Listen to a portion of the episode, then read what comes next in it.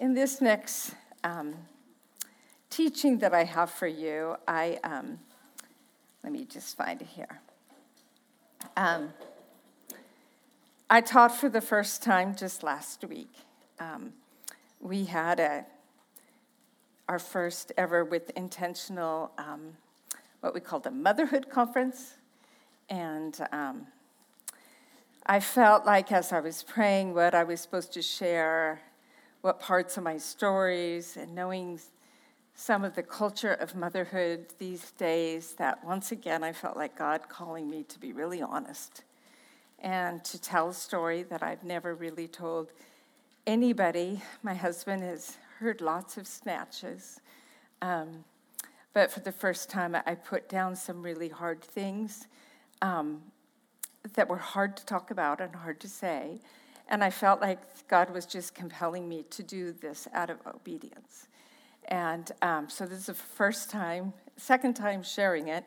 And if I can keep myself from sobbing all the way through, um, it will be kind of a miracle because this is still pretty raw for me.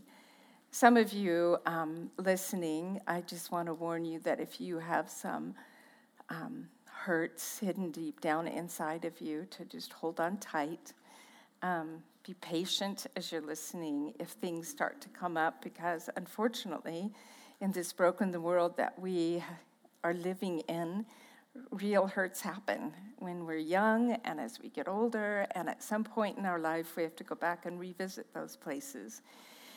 Try and find where God was in the midst of it. Um, when I was just a little girl, I wanted to be just like my mom. My mom was so beautiful to me. She had perfect skin and this lovely pointy nose. You know, I got my dad's little kind of snub nose. And her eyes would just sparkle when she was happy, and her hands were small and delicate. She always smelled good, took care of herself, and she read stories. She'd snuggle me next to her on the sofa, and I'd breathe in her scent and her crispy starched blouse and listening to the cadence of her voice. I've always loved stories, and I think a lot of it was just being snuggled up to my mom and listening to her. For a while, she was my brother's Cub Scout leader, and she wore that uniform like a model navy blue pencil skirt, white button down blouse with a navy and yellow scarf tied around her neck to just bring it all together. And on the occasional, we weren't believers for a long time. On the occasional Sundays that our family would go to church, she'd pull her gorgeous hat boxes down from the top of the closet. And she'd pin her hat on just so. And she wore kid gloves. My mom wanted to be a good mom. I know that as the truest of truths now. The list of good mom stuff she did sounds like a job description for a Proverbs 31 woman, honestly. We always had homemade cookies in our lunch. In fact, we could trade one of her homemade cookies for a whole bag of store bought Oreos or Fig Newtons. Those were my favorites. She made a real dinner every night, every single night. And she set the table, and it was always beautiful, usually seasonal. For many years, she made most of my clothes, all of my prom dresses. For one of my proms, she made me a little pillow out of the scraps from a dress that she'd made me. She was organized and efficient. Get this, she never cleaned out a closet or a drawer in her life because she always put away things where they belonged. I certainly didn't inherit that gene. People were drawn to my mom's charisma. My friends laughed at her often biting humor. She went to every one of my brother's soccer games, always bringing a big Tupperware of her homemade cookies, knowing everybody by name. They loved her. I wish I could command my mind to remember my mom for all that good. And I am grateful, there's no doubt about it.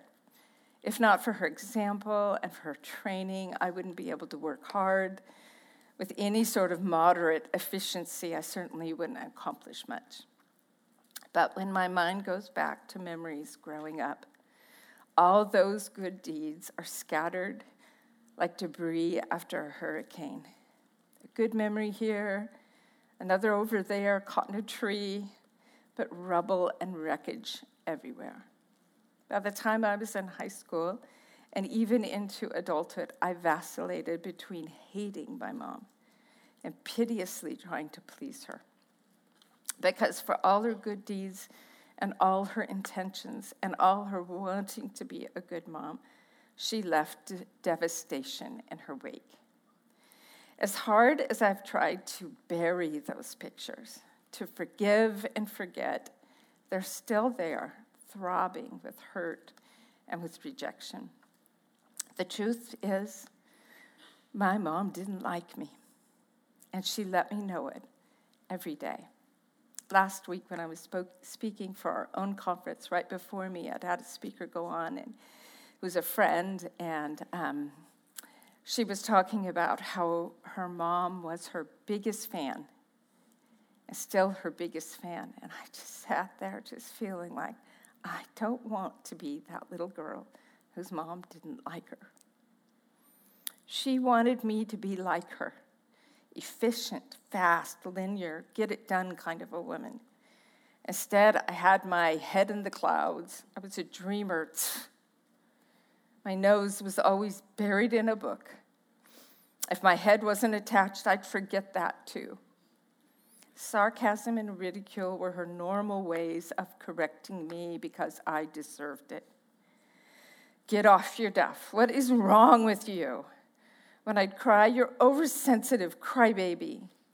When I tried to apologize, she'd say, It's easy to say you're sorry, and walk away. And once, right as I was in the midst of puberty and feeling my ugliest, I hiked my skirt up above my knees Mini skirts were all the rage in the 60s. She went after me. I trudged to school in the seventh grade with the label slut ringing in my ears. But it was her rages that left my little girl's soul bloodied and battered. Suddenly, it seemed to me, at least, I couldn't see warning signs. She'd just go off, yelling and swinging whatever was near a hairbrush, her purse, the back of her hand. In her rages, she tore me apart with her words, defining me, naming me, planting noxious weeds in my soul, what the Bible calls curses. She cursed me for being shy, shoved me for moving so slow, ridiculed me for crying, berated me for missing spots of dust, when doing my chores or letting my shoes pile up haphazardly at the bottom of my closet. Every misstep triggered her vicious temper. I can't erase those pictures now. My whole body tenses just talking about them. I don't want it to be true. Though she never hurt me in the sense of leaving marks or bruises, I'd see her face change from beautiful to ugly, just like that. My stomach would clench and I'd cower, trying to make myself small, which made her even more furious, more ridicule, more disgust. And then when I was 17, my mom apologized to me. We were all brand new to following Jesus, and she'd been to a lovely women's retreat. See why I love women's retreats and love women? And she said those magic words Di, it's not your fault. And she went on to explain about her angry, abusive father. And in tears, told me she didn't want to be like him, and she was so, so sorry. Her apology felt to my soul like cold water on a sweltering day. It's not your fault. It's ringing in my ears. It's not your fault. It's not your fault. And she tried to change. She did try and change, and she did change. But nobody was talking about emotional health and trauma back then. And according to my mom, only crazies went to counseling. And so the pressures would build inside of her, and she'd explode all over again, and she didn't know why. She never knew why. I bring you this sto- story this morning raw with all sorts of convoluted feelings shame that I'm the little girl whose mom didn't like her, mixed with all those lies that dog my everydays.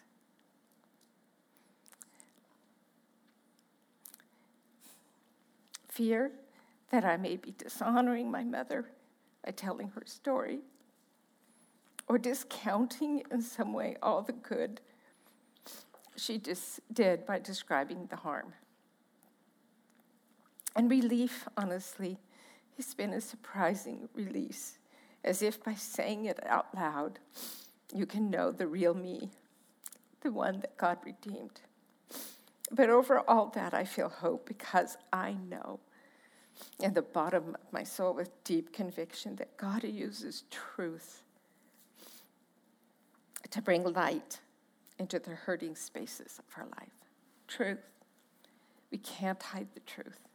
God just doesn't use truth, He uses honesty in all its raw awkwardness. Before I tell you more of my story and my journey of learning to forgive my mom and learning to pursue healing, I hope that's a box of Kleenex. Thank you. I should have thought. Uh, um, I want to speak to the fear that many of us, maybe all of us, raised in a home where things weren't perfect, which is everybody's home, the fear that most of us carry. Many of you in this room, you can relate to my story. You've been really hurt by somebody in your life. And you are terrified of repeating the patterns that you were raised in. And that so easily get pay, passed on from generation to generation. Maybe you are the first one in your family to boldly break the cycles of generational sin or dysfunction or addiction or whatever else could be involved. That is brutally hard and heroic work. If that's you, may I just tell you, I think the Father is so proud of you for doing that work. Like me, you started from behind. Here's the truth as moms, as people, as grandmothers, as wives, as friends, you are going to mess up. I am going to mess up. I have messed up, so have you. You're going to wound your kids in some way.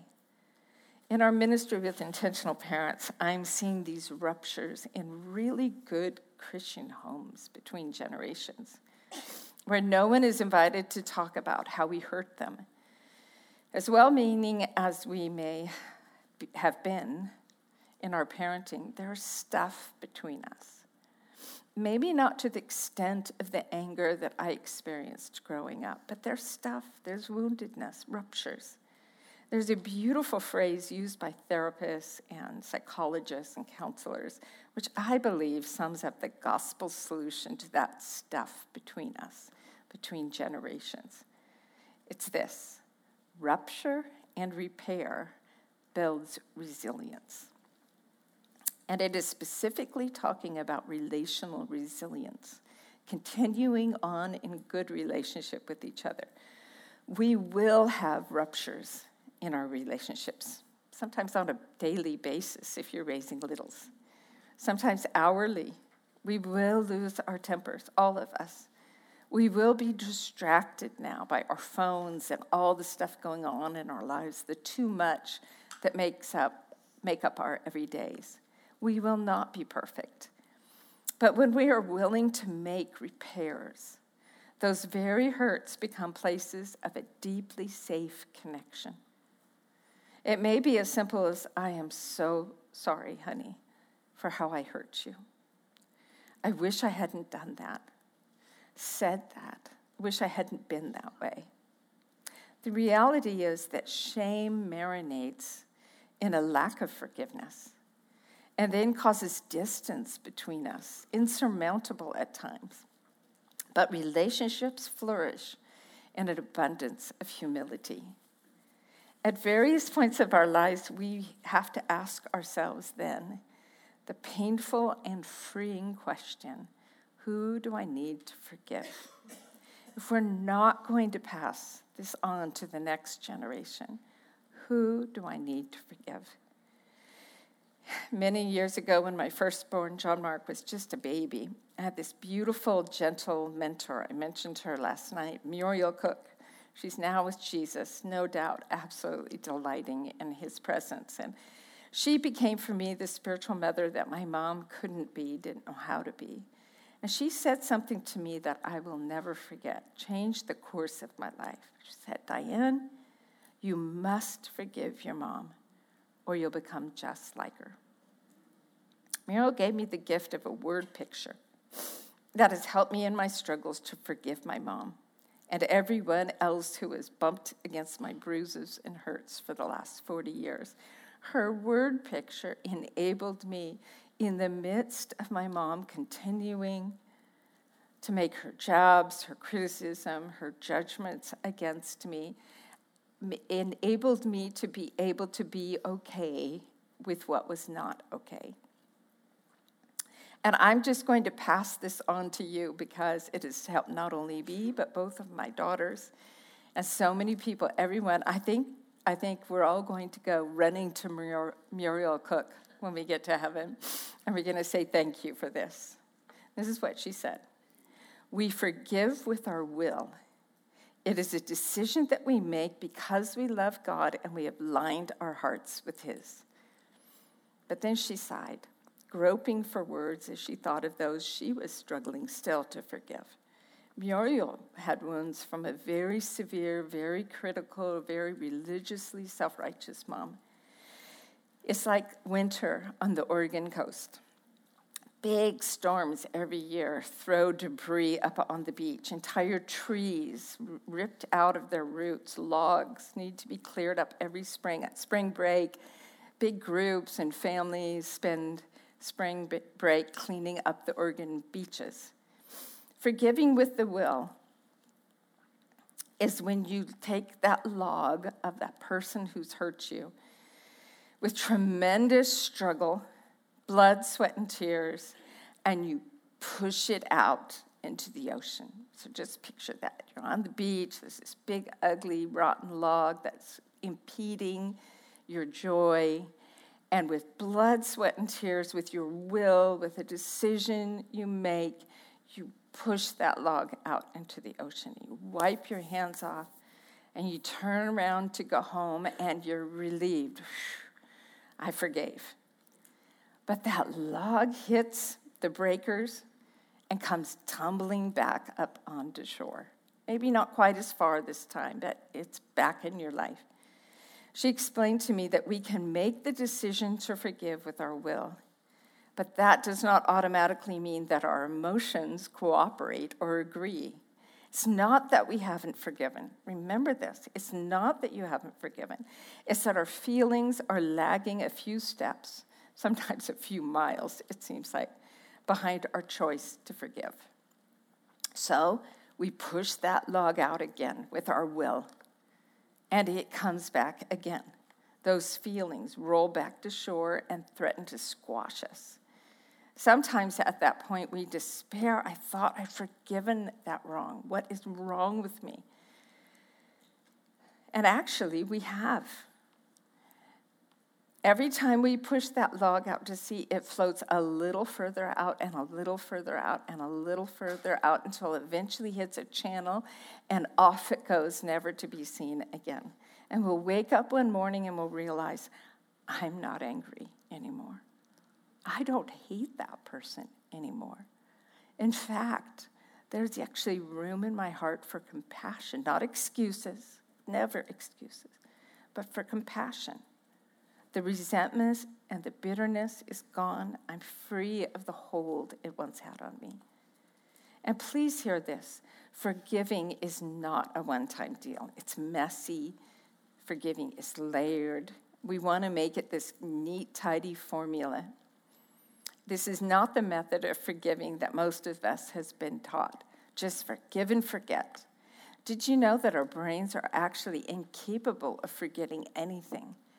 Everything you've ever experienced is stored somewhere in your brain. It may not be in the frontal cortex where we act and we live, but it's stored back there somewhere. You cannot forgive and forget. Forgiving someone who hurt you is not simplistic. It is never easy, but it's always an essential component to our apprenticeship, apprenticeship to Jesus, to our listening to Him, to our intimacy with Him. I speak, spent most of my adult life, honestly, pushing that log of hurt from my mom out to sea, forgiving her again and again and again. And that log got further and further out until I brought her into my home to die. She'd been kicked out. My dad had passed away. He was like an amazing hero in my life, but my dad had passed away. She was in an assisted living place and she'd been kicked out because she was causing problems with the staff and residents. It was so bizarre sitting in front of the head nurse as she told me that my mom was badgering the staff and she was being belligerent and she needed to leave. I felt like I was in the principal's office and my child was being expelled from school. It was just humiliating. I was crying. It was just like, oh, mom. And on a Sunday morning, they gave me a month to find a place to put her in. They knew she'd be hard to place. And on a Sunday morning early, I was reading my Bible, wrestling with the problem, wrestling with the decision. Lord, what do we do? What do we do? I, I, I don't want to put her in a locked facility where they'll have to drug her heavily to make her okay with the staff. All of a sudden, pouring out my heart, I sense the Spirit inviting me and this is what I've learned about him. He issues invitations way more often. I used to think it was all about obeying his commands. I don't think so anymore. I think our Father issues invitations. He says, I, I have something for you. You don't have to, I'm not going to be mad at you if you don't accept it, but here's an invitation. And I sensed him inviting me to consider bringing my mom into our home. And I heard these words, wrote them down die. This is an invitation to die a deeper death. And I've learned after many years of leaning in to listen that we often mishear God, which is why confirmation is when needed, when listening for direction, especially. And my daughter Elizabeth had said to me, um, just maybe a few months before, when mom was really troubled and we were struggling to figure out what to do with, she said, Mom, just look me in the eye. She said, Mom, whatever you do, do not let grandma move in with you. And then she said, she'd eat you alive. I said, okay, okay, I would never, I would never have grandma move in with me. So I'm hearing this invitation, knowing I need to seek counsel, knowing I was not going to ask Elizabeth. So I went to Phil first because, you know, he, he knew my mom well. And he said, Yes, absolutely. We need to do this. And then I went to a friend that I worked with for many years, and she tells me the absolute truth. I was absolutely certain Jody would say, No, you're crazy, don't do this. This is, she had someone who explained to me the cycle of abuse. If you haven't heard of that, it's in an abusive relationship, the abused person thinks that the abuser hurt her, therefore, the um, abuser has to heal her. And it's just something convinced, something in our little girls' souls that just says, my mom or your boyfriend or your husband or somebody hurt you, and that's the person who has to put you back together again. And she had explained all that to me, and I was trying to say, is this just me trying to to finally get my mom's approval. And I really asking God to show me. So I went to Jody, sure, she would tell me no. And she said, I think the better question is, will, will you be sorry if you didn't? She thought I ought to do it. And I'd love to tell you that it was just wonderful, that it was so healing, that we just did great. It was awful. It was just terrible. She was awful. She was miserable. She was beginning to lose what filters she still had left from Alzheimer's and wouldn't let me get a diagnosis. And she complained constantly. She told neighbors that we were holding her prisoner. Um, it was one of the hardest things. It was the hardest thing I've ever done. I couldn't please her we had this amazing blessing in the middle of it. Simona, who is um, my youngest son's wife, my daughter in law, we call her Sweet Simona at our house because that best describes this woman. And she comes from an immigrant, a Romanian immigrant family. And the Romanians are very um, skillful at caring for aging people. And she was in between jobs and and we hired her to be my mom's caretaker so I could keep working. I was writing a book, and the book that the Raising Intentional, Raising Passionate Jesus Followers, I don't know the name of my book. Um, um, and uh, we hired her 30 hours a week to be a companion and a helper for my mom. And my mom loved Simona. Simona, whatever Simona said was right. So I pretty much manipulated and went through Simona for pretty much anything. But four months into her stay with us, she had a massive stroke in the middle of the night. I found her in the morning. I knew it had been a few hours because she was cold, and I got her up on the bed and called hospice right away. We'd been already talking to hospice, and she stayed, she was still in her home, and she was alert for about four days, and then she slipped into a coma. Still in her home with hospice and sweet Simona helping me care for her. But something happened as she lay there. there. This is why his invitations are so precious. I would normally never recommend that an abusive situation like I endured as a child and as an adult, that you bring your parent home to live with you. There are much better solutions, trust me. But this was an invitation to me, not guilt tripping. I'm not even sure mom wanted to come live with me. She just didn't want to go other places. But something happened as she lay there, unable to respond, her body slowly giving up. The hospice people said it would be about two weeks, most likely, and it was exactly two weeks. As I rubbed her crackled skin with lotion and trickled water into her lips with a sponge and tried to change her diaper the first few days with as much dignity as I could give my mom, grieving that she never gave me the approval that I craved. God began in that room that smelled like death to begin to heal me in the deepest crevices of my soul and to free me from the resentment that still lingered little snatches, little spots, little hidden places where resentment seemed to still pop up.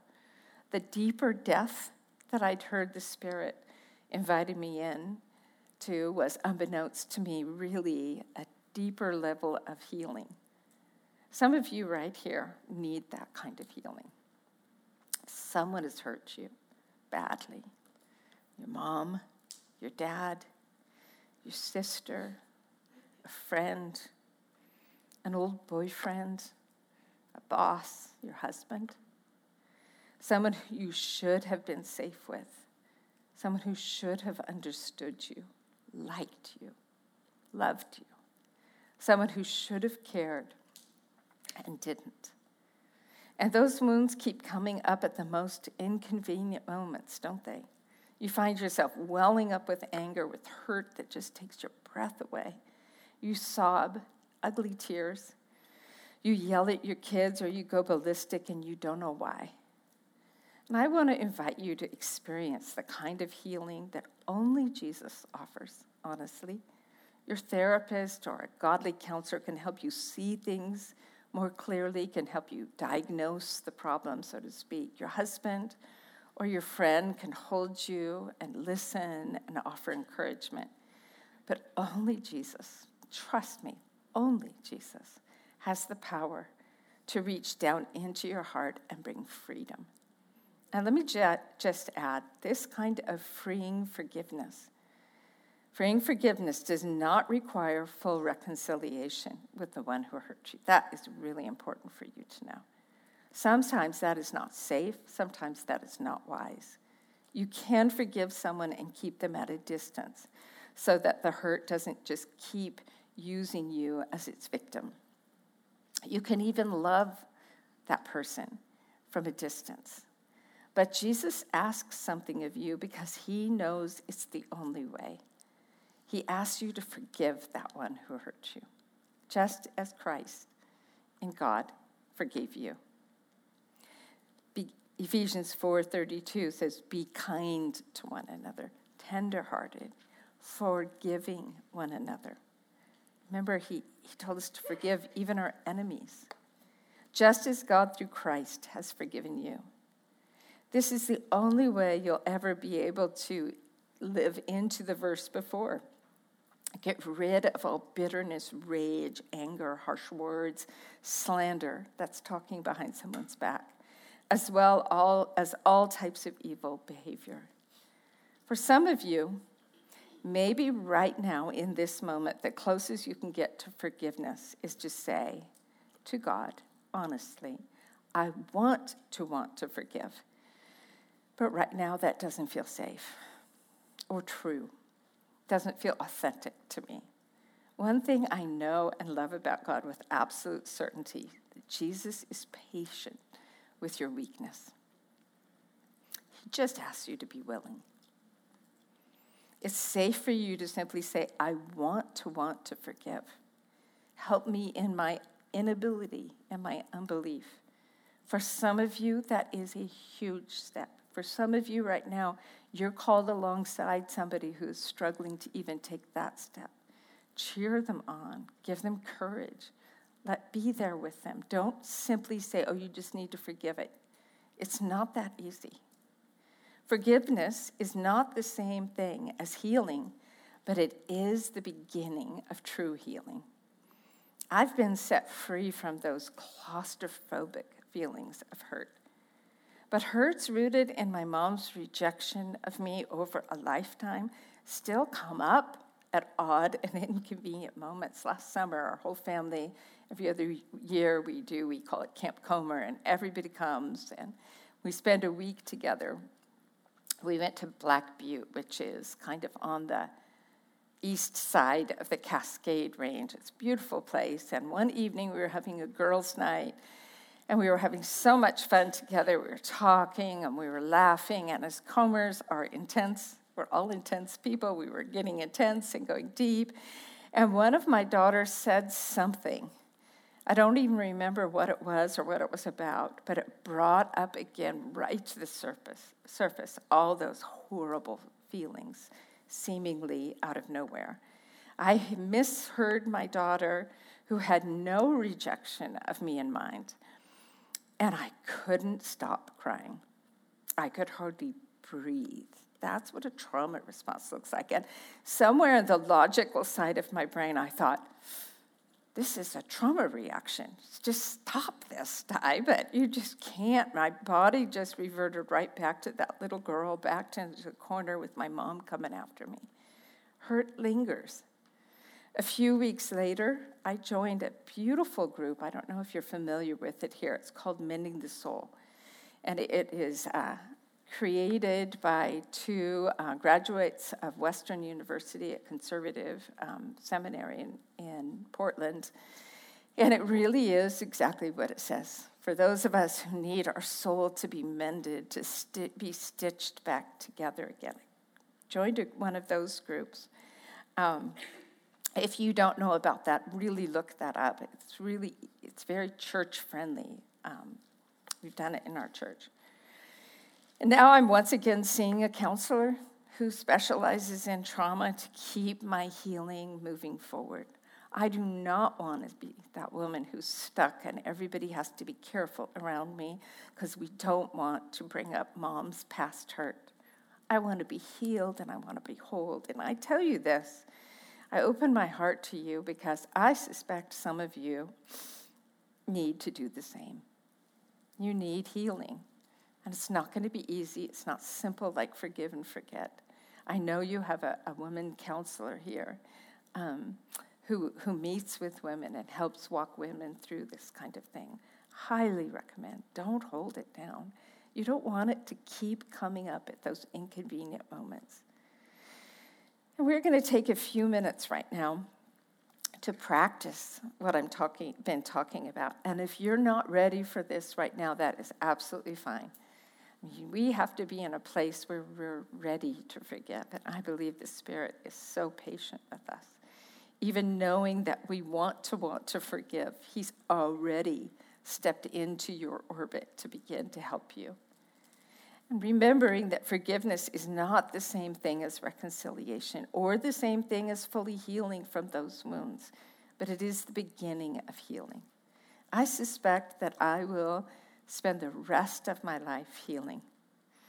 And I suspect that I will spend the rest of my life helping other women to heal from their hurts. You know, I love that about 2 Corinthians 1.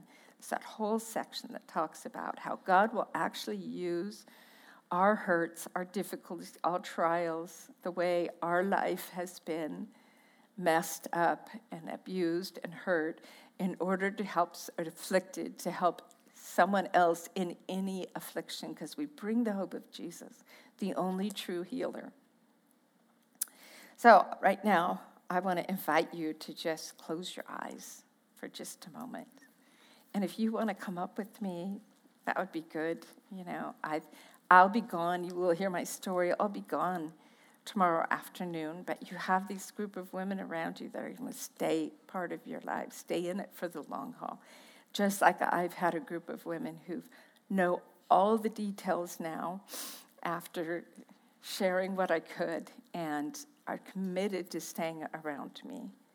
I want to invite you to close your eyes and just get into a comfortable position. Maybe just put your feet on the floor. Just God gave us our bodies and an awareness because our bodies sometimes need to tell us things that we've been ignoring. I just take a deep breath. Just telling the story, I can tell that I've been breathing really shallow because that's just the way our bodies do. Take a deep breath Pay attention to any tension you might be feeling in your body when you think about that person or those people that are coming to mind that you know God is asking you to forgive. Just for a minute. You're not wallowing in it. You're just allowing your body to be part of your soul and spirit, a whole person in the Greek, there's a word telos. That means a whole, flourishing, working together person. Your body and your soul and your spirit are working together. Maybe you feel some tightness in your chest, or your throat is suddenly all dry, or your stomach is clenched. Just pay attention, just notice it, and keep taking deep breaths. Your body is trying to tell you something that you've tried to ignore. I am the queen of pushing it all down inside. And then we don't want, Jesus does not want us to be faking it through our lives. Remember, God made us whole people. Now, I want you to envision yourself on that beach that I talked about. You're standing in front of that log, and it looks awful slimy, way too big. And you don't want anything to do with it. You just want to run up uh, closer to the shore and just leave it laying right there. You don't want to face it. I understand. It's hard to face it. Jesus, He's standing right next to you. He is with you. Don't forget that. Jesus is with you. Just envision that for a moment because Jesus is the reason we even can forgive, isn't it? Without him, how could we? Jesus is the reason that we have hope of, of redemption. Do you know the word salvation is also the exact same Greek word is translated several spots in our Bible as healing, physical healing because the two are so intertwined. Salvation and healing are intertwined. Jesus came to be our healer.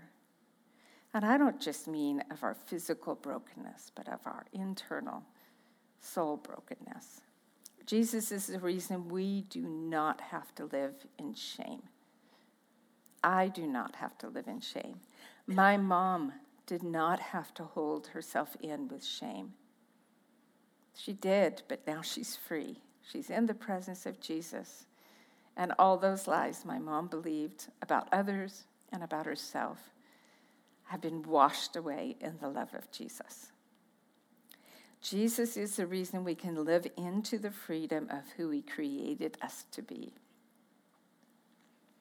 No longer crippled by the hurts inflicted on us by others.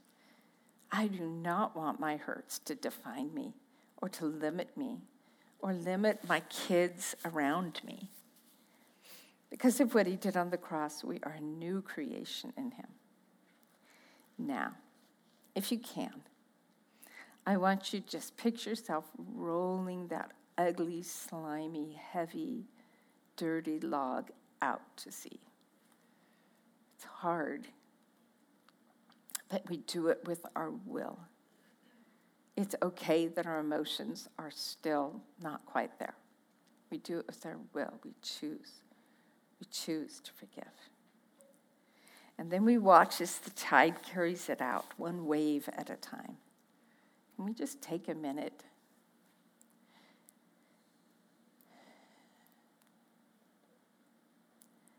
Jesus, I know in this room there's hardly a woman here that isn't thinking of somebody she has to forgive. Some of them are just horrendous, unspeakable sins against her. Some are more those everyday hurts that just build up over a lifetime. Somebody who shamed us or didn't value us or rejected us. Maybe it was a friend who wasn't loyal to you. Maybe it was a husband who wasn't faithful to you. We choose, Lord Jesus, to forgive that person because we want to be women who walk in freedom.